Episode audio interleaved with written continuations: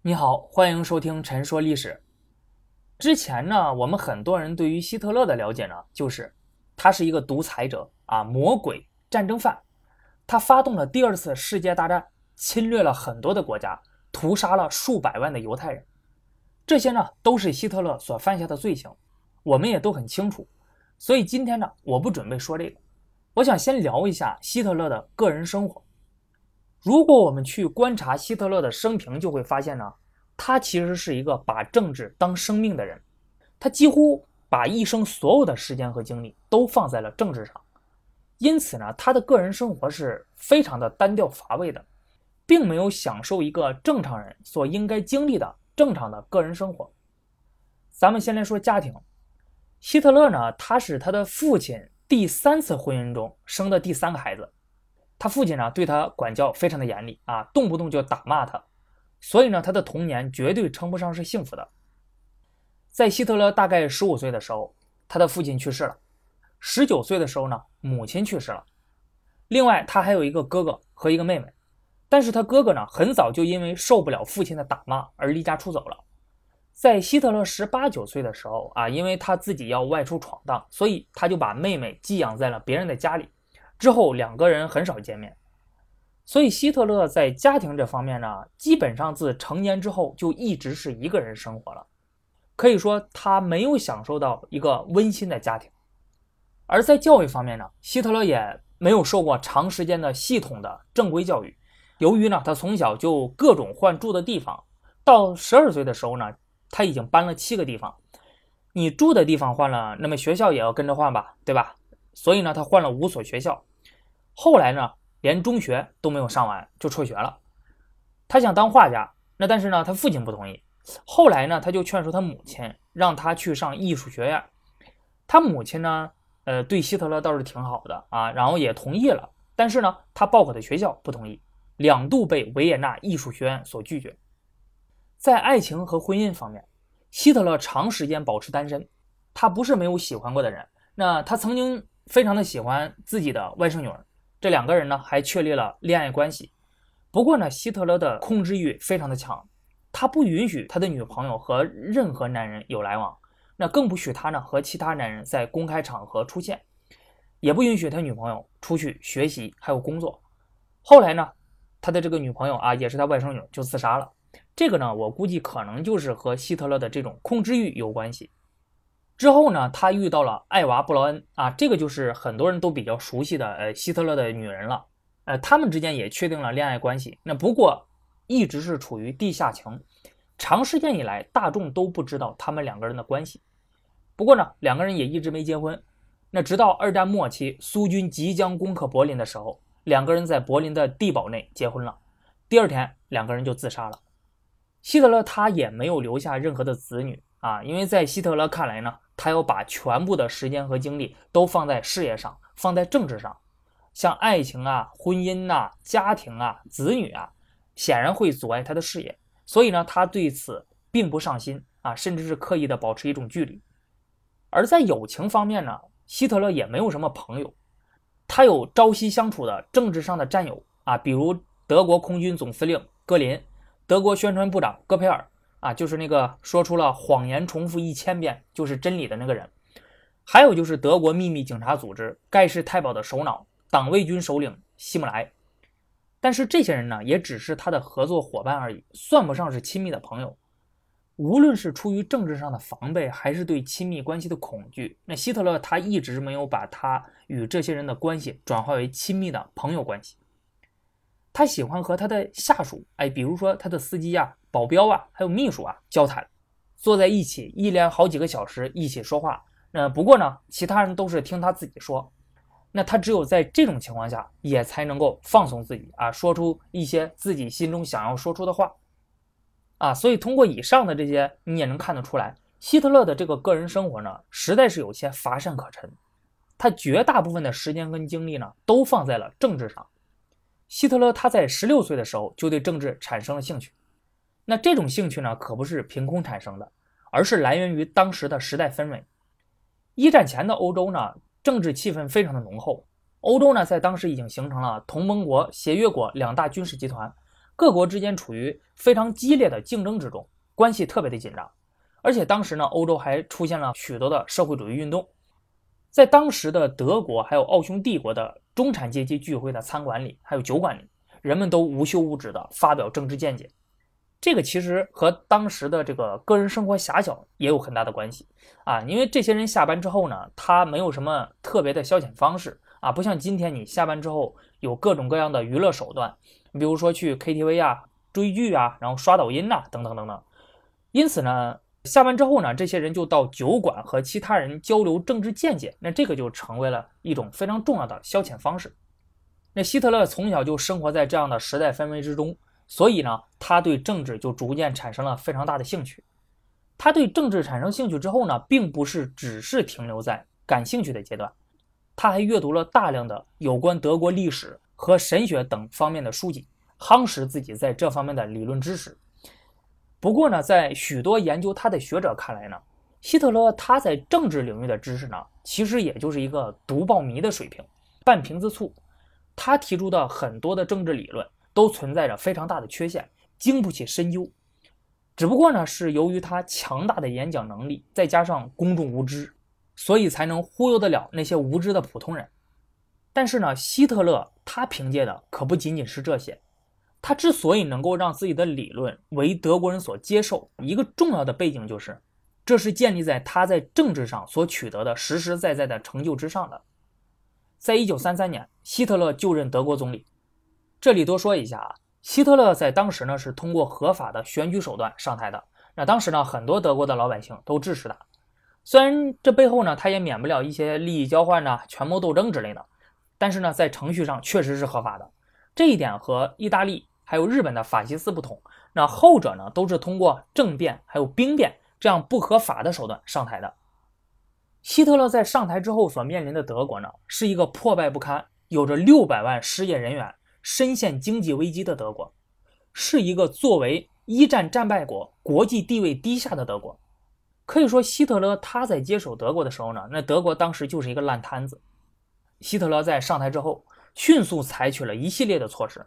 在经济上，那政府开始全面介入国家的经济运行啊，你比如管控物价、恢复经济秩序啊，用国家强制力量就命令你啊，就物价呢就这么高，那我不管你亏不亏本，你就是不许涨价。还有就是通过大规模的兴建基础设施，你比如高速公路，以工代赈解决就业问题。另外还有就是国家和企业谈判，那要求企业必须要复工，而且要让大量的失业工人回归工厂啊，我理解你的困难，你可以不发工资，但是呢，你要让这些工人都能够吃饱饭。而且呢，为了能够多让一些失业工人回归工厂呢，那原来一个人就可以完成的工作，现在就要用2个人甚至3个人来完成。那这样的话呢，可以让更多的人有工作，从而迅速降低失业率。希特勒在解决经济危机用的很多的方法呢，其实和当时美国罗斯福新政实行的这个解决经济危机的办法差不太多。但是呢，德国显然走得更远，因为呢，美国它受民主体制的限制啊，有些事情呢，就是它对解决经济危机有利，但是它做不了。但是在德国呢，希特勒后来一人独裁，事情都是他一个人说了算，那么他说可以做呢，那就可以做。那希特勒这样做的一个结果就是呢，在仅仅过了3年之后，德国的这些失业人员就消失了，而且德国民众的生活水平大幅度提高，从贫困步入了小康。而且吧，希特勒当时还搞福利国家啊，你比如说他兴建度假村，允许民众去度假村免费度假，加班呢还要发加班工资，对普通的民众实行低税收政策等等，这个是他在经济上所取得的成就。那么他在外交上和军事上呢，同样成就显著。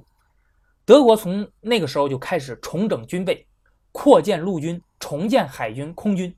进军莱茵非军事区，而且拒绝继续支付战争赔款，宣布德国与奥地利合并等等。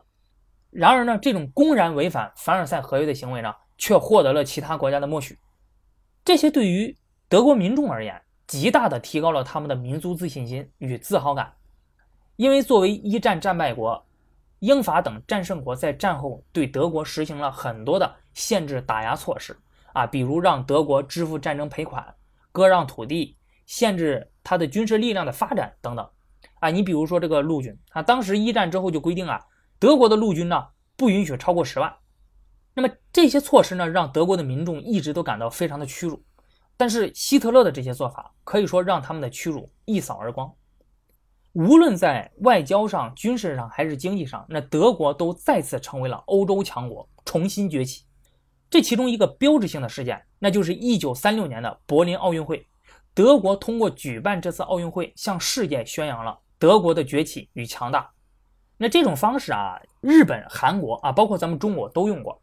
二战之后呢，日本经济迅速复苏，重新成为了资本主义经济强国。于是呢，他在1964年举办了东京奥运会。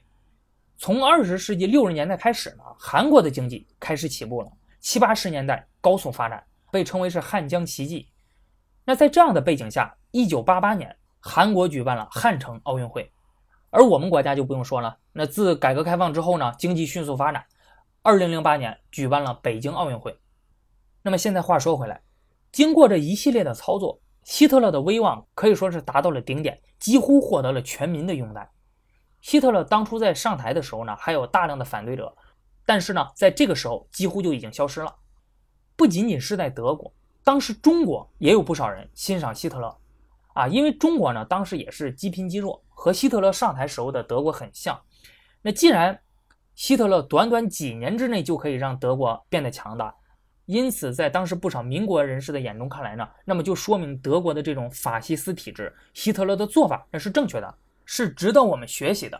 所以当时有不少的民国知名人士，像中央大学校长罗家伦、历史学家蒋廷福、政治学家陈芝迈等等，都主张效仿德国建立独裁体制，以实现国家统一，挽救民族危亡。那这个呢，其实你也不用怨他们啊，因为这些人呢其实是太希望中国变强大了啊，就中国当时啊受到了非常多的屈辱，国家一直积贫积弱，也采用了很多的措施呢，但就是不见效，那中国就一直不强大，而且不断的受人欺负。所以当时很多人就一直在思考，怎么能够让中国变得强大呢？他们看到德国在短短几年之内就迅速崛起啊，所以想当然的就认为应该去效仿德国，学习德国，所谓病急乱投医。二战之后呢，德国的一些人，他对于当年支持希特勒就感到非常的羞愧。就想啊，就是说我当时脑子究竟是怎么想的呢？怎么能够支持希特勒这种人呢？而对于没有经历过那个时代的，那后来出生的一些年轻人呢，他们也完全不能理解啊！你包括我们现在的人，就很想问当年的人，就是说当年你们怎么就能支持希特勒这种人呢？但是呢，你平心而论，当时的希特勒他解决了经济危机，提高了民众的生活水平，提高了德国在国际上的地位。他让德国再次成为了可以和英法等争锋的欧洲强国。那在当时无论是谁，他在面对希特勒所取得的这些巨大的成就的时候，又有谁以什么样的理由去反对呢？那即使是我们回到那个年代，恐怕也不会去反对他，而是觉得希特勒非常的伟大，他做的是对的。我们今天都能看得出来，那希特勒他所取得的这些成就背后有着太多的问题，那埋下了日后灾难的根源。但是呢，这个是我们后人呢，他采用了上帝的视角，你才能够看到的。那用一位研究希特勒的学者的话来说呢，在当年，你必须具有极为罕见的敏锐与深刻的眼光，才能在希特勒的成就与成功中看出后来灾难的根源，而且需要极高的人格力量，才能抵抗这些成绩与成就的磨砺对你的影响。看到希特勒在当时所取得的这些成就，即使是当时具有着丰富的理论知识、坚定的价值观的希特勒那种坚定的反对者们，恐怕也会扪心自问，就想说我学到的这些理论知识，那我的信仰是不是错误的呢？因为如果按照我所坚持的理论的话，希特勒他怎么可能能够取得如此巨大的成就呢？但是现在事实摆在面前了，因此那我所坚持的观念是不是错误的呢？实践是检验真理的唯一标准，对吧？那我是不是需要改变自己落后的观念呢？这个也就导致了之前很多反对希特勒的中产阶级啊，还有知识分子啊等受过高等教育的人，也转为支持他，甚至崇拜。后来希特勒在1939年4月28日面对公众做了一次演讲，这个是二战之前的一次演讲。他说呢，我克服了德国的混乱，重建了秩序，大大提高了我们国民经济所有领域的生产，我成功的将那些让我们揪心的700万失业者一个不剩的推入到有益的生产中去。我不仅在政治上统一了，而且在军事上武装了德意志民族。我还试图将那个在其448个条款中包含着对民族与人们最恶意的强奸的合约一页一页的撕毁。我将1919年那些被夺走的省份重新回归给帝国。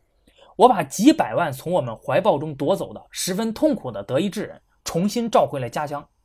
我重新统一了有着1000年历史的德意志生存空间。我在做到所有这些的时候尽量不流血，不给我的民族与其他的民族带来战争的灾难。我在21年前作为民族中的一位无名工人与士兵，依靠我自己的力量做到了这些。